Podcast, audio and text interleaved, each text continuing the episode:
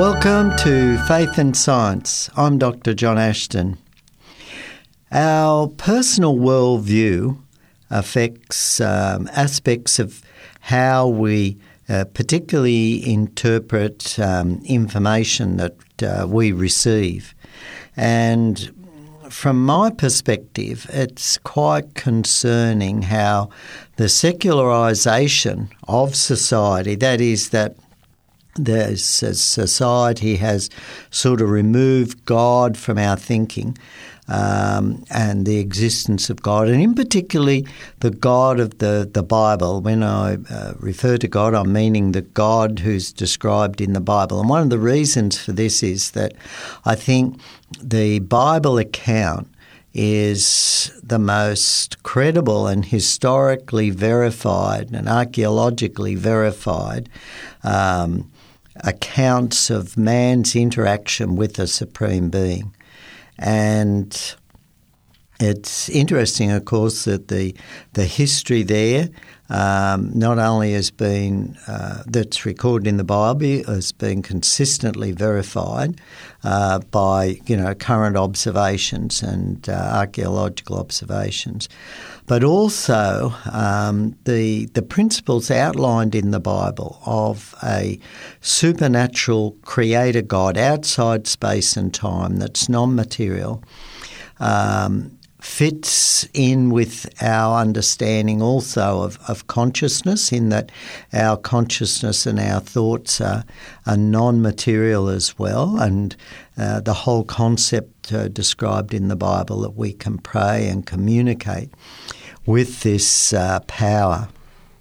And of course, that uh, our mind and how we uh, affect uh, and and what the things we believe, how we interpret observations. And for me, this is worrying because what's happened is we've got uh, current theories that are being taught to young people, and indeed have been taught for a couple of generations now, include the Big Bang Theory and the theory of evolution. Now, the theory of evolution is underpinned by this notion that life on Earth is billions of years old and has solely evolved over that time, uh, becoming you know extremely complex about 600 million years ago.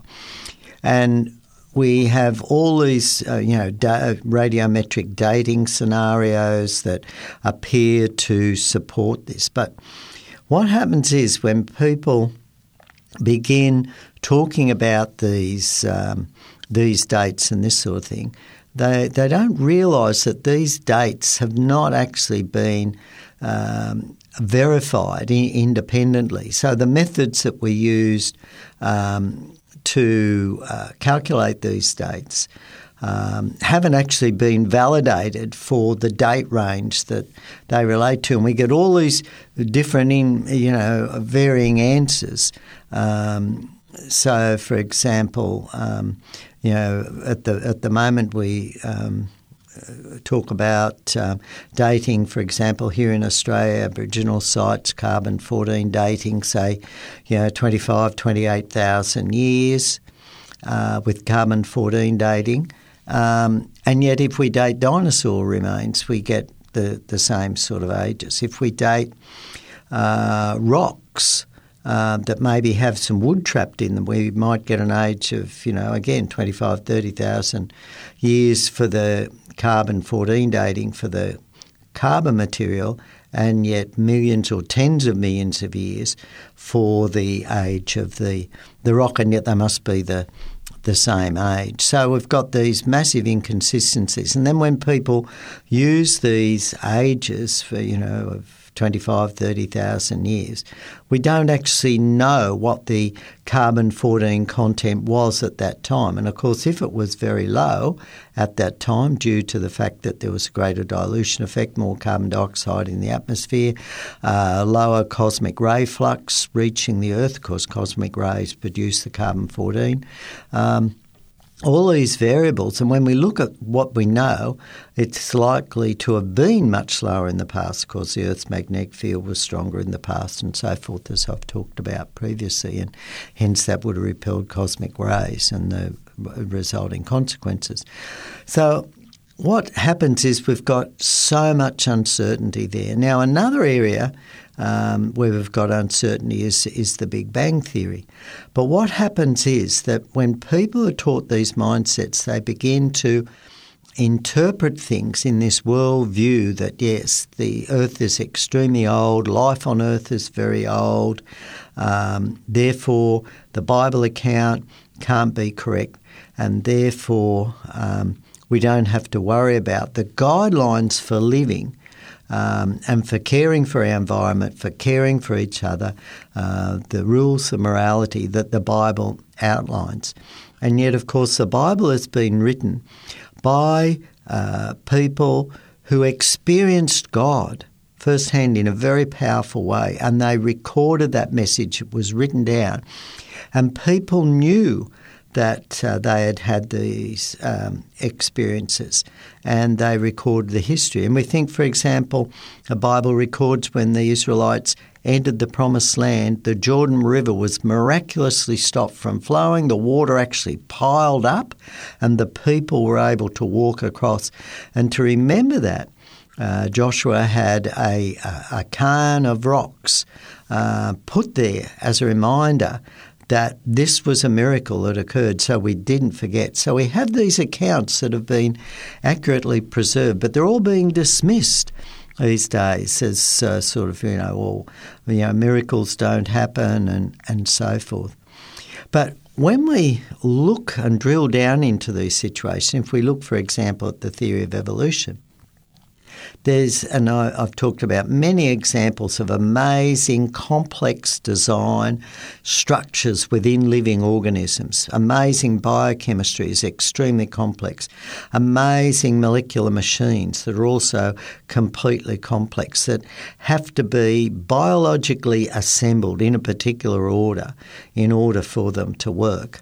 Um, and all this order has to be programmed. And of course, the whole theory assumes that all the, the, the processes that enable the molecular, biomolecular construction of these machines that are essential for the everyday processes that we take for granted in not only ourselves but in all living organisms, plants and animals, um, arose by random, chance, blind mutations their mutations are just, you know, chemical reactions that have uh, gone out of place uh, as a result of, you know, environmental factors, uh, ultraviolet light, excess heat, um, chemicals, stray chemicals, and so forth in the environment.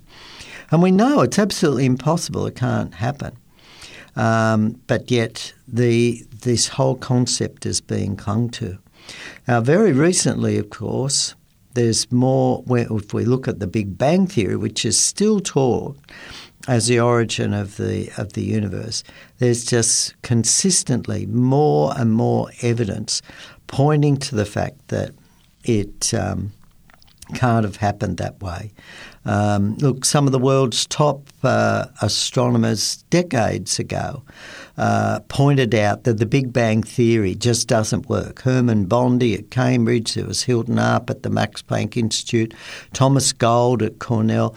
These were top astronomers, the leading astronomers in the world, pointed out that the Big Bang Theory doesn't work. And then back in um, February 2017, some of the top astrophysicists in the world from Harvard and Princeton pointed out that, uh, again, the uh, cosmic inflation, this rapid expansion that is supposed to underpin the Big Bang Theory, faces really serious challenges as a uh, a result of the latest uh, uh, astronomical data that had been received back then in 2017. And there was an enormous debate over uh, their article, Pop Goes the Universe, that was published in February 2017 in Scientific American, because scientists wanted to cling to this outdated Big Bang theory.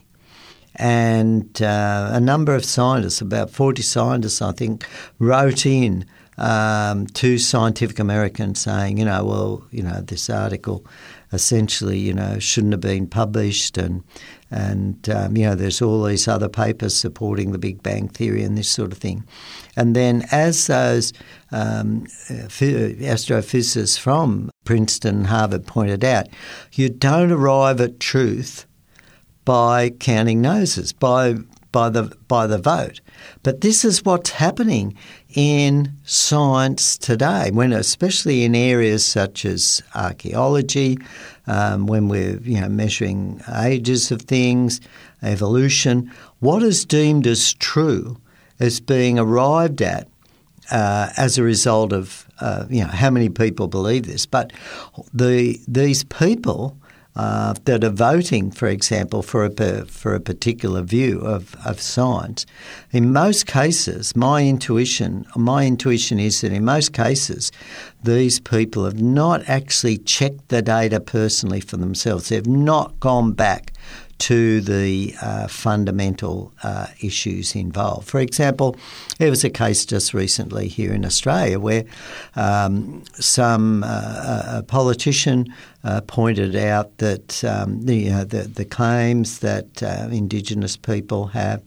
Uh, that their history goes back 65,000 years and or so, um, he said it's, it's very hard to, to validate um, the, these ages. You know, what's the independent ev- evidence for this?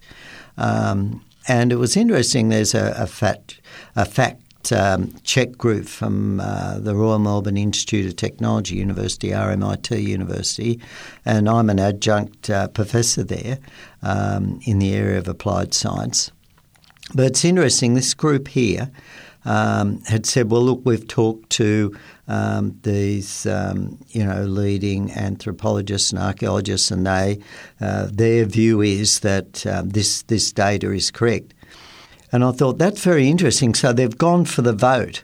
They've gone for okay, we can find you know so and so at Australian National University or wherever it was, and so and so at this other university, and and they believe in these ages. But have we actually um, ver- verified the optical stimulated luminescence dating method? Have we actually validated the, the dating methods that were used to arrive at those particular dates? Um, where's the independent analysis of the of the DNA analysis? I remember reading a paper uh, about um, DNA analysis. Um, of uh, a hundred year old Indigenous person's uh, hair and and so forth, and um, other um, you know DNA um, evidence that uh, they have. And again, from this, you know, they correlated that. Um, uh, the uh, material data back to these uh, earlier material, but what we are yet to see, and in really hone in on the interpretation of the DNA analysis because we know we've had lots of claims, for example, uh, over the years. Well, hang on, you know, humans have 99% DNA the same as uh, chimpanzees and all these sort of things, or 96%, whatever the amount was. Um, and again, when we drill into these things, we find, hang on, there's more to this story. It's not as clear cut as this. Um, the particular interpretations that people are placing when they're doing the analysis of the DNA and, and so forth is governed by their worldview. Um, there was um, another uh, classic example of this. Um, uh, published uh, recently in a, an article, Can Bush Food Survive in Space, on the 15th of March 2023, um, which was um, a, uh, a, press release um, and so forth uh, from the uh, Royal Botanical Gardens in Victoria. And it's interesting, the, the article was about how certain bush foods could be ideal for uh, for use um, in in space travel. Um, because of uh, certain particular properties that they have, uh, growing in the arid um, areas of Australia would enable them to be grown in artificial gardens in space and and so forth. It was interesting that this long age evolutionary stand was uh, being uh, promoted And, um, and so for a long time we'd heard that Indigenous people had been living in Australia for 30,000 years, then it became 40,000 years, and then later 50,000 years, and of course nowadays 60,000 years. And it's interesting that this progression, one author has noted, is based more on a bandwagon effect than on any change in data. And so we could eventually expect to reach 100,000 years. But it's um, interesting in that the uh, Royal Botanical Gardens Victoria had this press release um, where it said that um, a particular plant, Murnong, had been used as a staple food for Aboriginals for millions of years. And so, again, this is published in a, uh, something from the Royal, uh, you know, Botanical Gardens, Victoria's Royal Botanical Gardens. Um, and the uh, the press release also displayed, you know, La Trobe University and so forth, um, and and NASA. Um, but um, after some weeks online, however, eventually the document was corrected to now read thousands of years. But what this points out is that people jump to conclusions without um, the proper scientific evidence basing, uh, you know, needed to actually underpin that that is a scientific fact. Um, uh, Thomas Gold, uh, who's professor of, of astronomy at uh, Cornell. I mean, he, he's uh, dead now. He died a few years ago, but he was one of the top astronomers in the world. Fairly controversial character, but he points out. Uh, I remember in, in one of the articles I read some years ago that Back in the early 1900s, there was an astronomical conference, um, and uh, or a conference for astronomers. And um, at this conference, it was presented. The concept was presented that the Earth had an iron core. Now, by the end of the conference, people were so enamoured by this idea, the scientists attending, that at the end of the conference, people were talking about the Earth's iron core as if it had been established. And of course, a lot of data now we, we know that the Earth doesn't have a, a pure iron core at all. But the point that Thomas Gold was making was that this whole idea really appeared, uh, appealed to these scientists at the time. And without waiting to do further research to validate this hypothesis, people began talking about it so frequently that eventually it became accepted. Uh, a similar situation has arisen, for example, with the area in the area of evolution. Um, if you go online and uh, Google the Australian Academy of Sciences statement on creation and evolution, or evolution and creation from the Australian Academy of Sciences, you'll see that they make a number of assertions, essentially that scientists um, now accept evolution as a fact. But it, it's it's just based on assertions. It's there's no reference there that um, this uh, this is now a scientific fact underpinned by research published in Nature by so and so and so and so and, and, also published in Science by you know another so and so and so and so um, that have you know collaborated. Um, uh, corroborated the uh, the research findings. No, it's not like that at all. It's it's just a vote on worldview. And one of the things that frustrates me again is that where this isn't getting out into the curriculum, the people, um, uh, just talk about these long ages and millions of years as if they've been really thoroughly established without realising that the methods that are used to calculate these things and the theories underpinning them in many cases haven't actually been validated and haven't been verified. And the classic one, of course, is the Big Bang theory. And one of the reasons that um, uh, looking at this is that in um, uh, February uh, 22, 2023, on 22nd of February 2023, in, in the top science journal Nature, volume 616, pages 266 to 269, there was an article uh, titled A Population of Red Candidate Massive Galaxies, 600 million years after the Big Bang. And um, these um, galaxies had stellar masses as high as a hundred billion times our sun's mass. And it's interesting that the these was uh, an article reporting uh, findings from the uh, James Webb uh, telescope. So there was a, a, number of articles published in that uh, volume of Nature that came out. Um, the the journal actually came out on. Um, uh, on the 23rd of February, the article published online 22nd of February. Um, and it's interesting because this data from the James Webb Telescope was able to see much further than anything previously out into the universe. And the earliest images, right, now those from the furthest way, they, they should be, in terms of the Big Bang Theory, the youngest images. And it's interesting that um, in the Big Bang Theory, gravity should not have had time to assemble matter into galaxies. And so, galaxies, these spiral galaxies that were formed, fully mature spiral galaxies, were found right at this early stage. And um, they also, the galaxies were much more massive than estimated that the Big Bang could form. And so these are, are massive problems for the Big Bang Theory.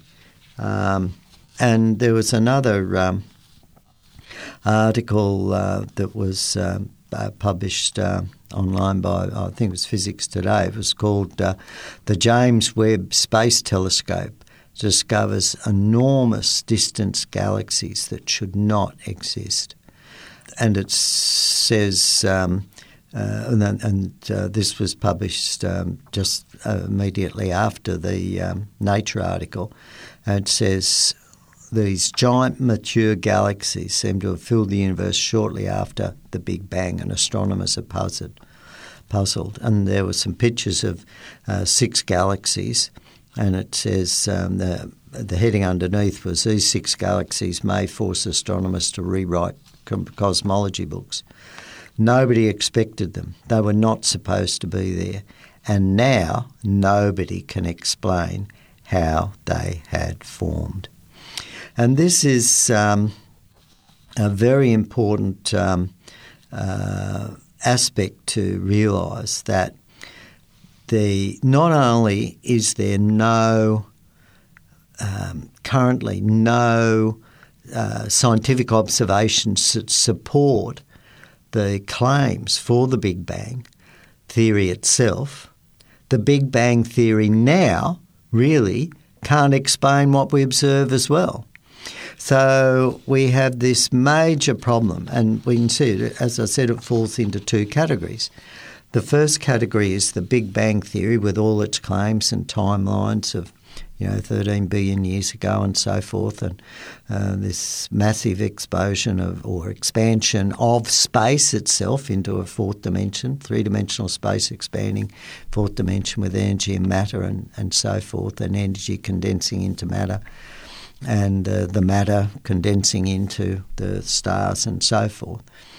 Not only is there no scientific observations that verify the claims of the Big Bang, but we now find that the Big Bang theory itself can't explain the structures that we observe in the timelines that we observe.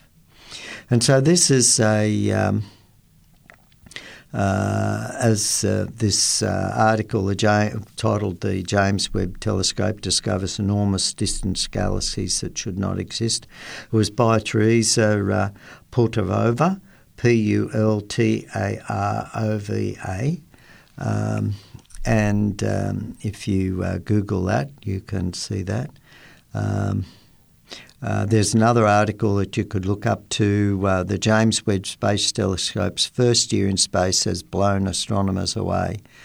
And so, uh, one of the things that came out, one of the conclusions came out that was reported in this article was that um, only a little more than six months after the Webb team released the first observations from this grand observatory, scientists are already challenged to rewrite their theories about the early universe. And it, uh, it's interesting, they quote uh, one of the lead authors um, who's at uh, in Penn University in the US, and he says we looked into the very early universe for the first time. We had no idea what we were going to find, but it turns out we found something so unexpected that it actually creates problems for science, and that was a statement um, coming from one of the uh, authors of the original um, paper published in Nature. And he goes on to say it calls the whole picture of early galaxy formation into question. You know, when we look at it, science has no explanation for the origin of the universe apart from supernatural creation. And there's a lot more that could be said too um, about um, the uh, situation uh, that we find. Um, we find that the solar system is remarkably stable. Um, another paper that was uh, published in the monthly notices of the Royal Astronomical Society in 2022, uh, volume 515, number 4, pages uh, 559, 5942 and following. Um, it was on the long term stability of the solar system in the presence of weak perturbation from stellar flybys. And again, what we're finding is that or the, this growing astronomical evidence about the amazing stability of the solar system. Another article I was reading recently is that there's still no known explanation for comets. The comets were supposed to come from uh, different areas in the um, uh, solar system they proposed, but of course they haven't been seen uh, coming from these places. And the age of comets points very heavily to the fact that our solar system must be very young, only thousands of years old, impossible to be millions of years old. So when we look at this amazing evidence, it fits, very strongly fits, the picture of creation that we read in the Bible, in Genesis. You've been listening to Faith and Science. If you want to re listen to these programs, remember you can just Google 3abnaustralia.org.au, click on the radio button, and click on the listen button. I'm Dr. John Ashton. Have a great day.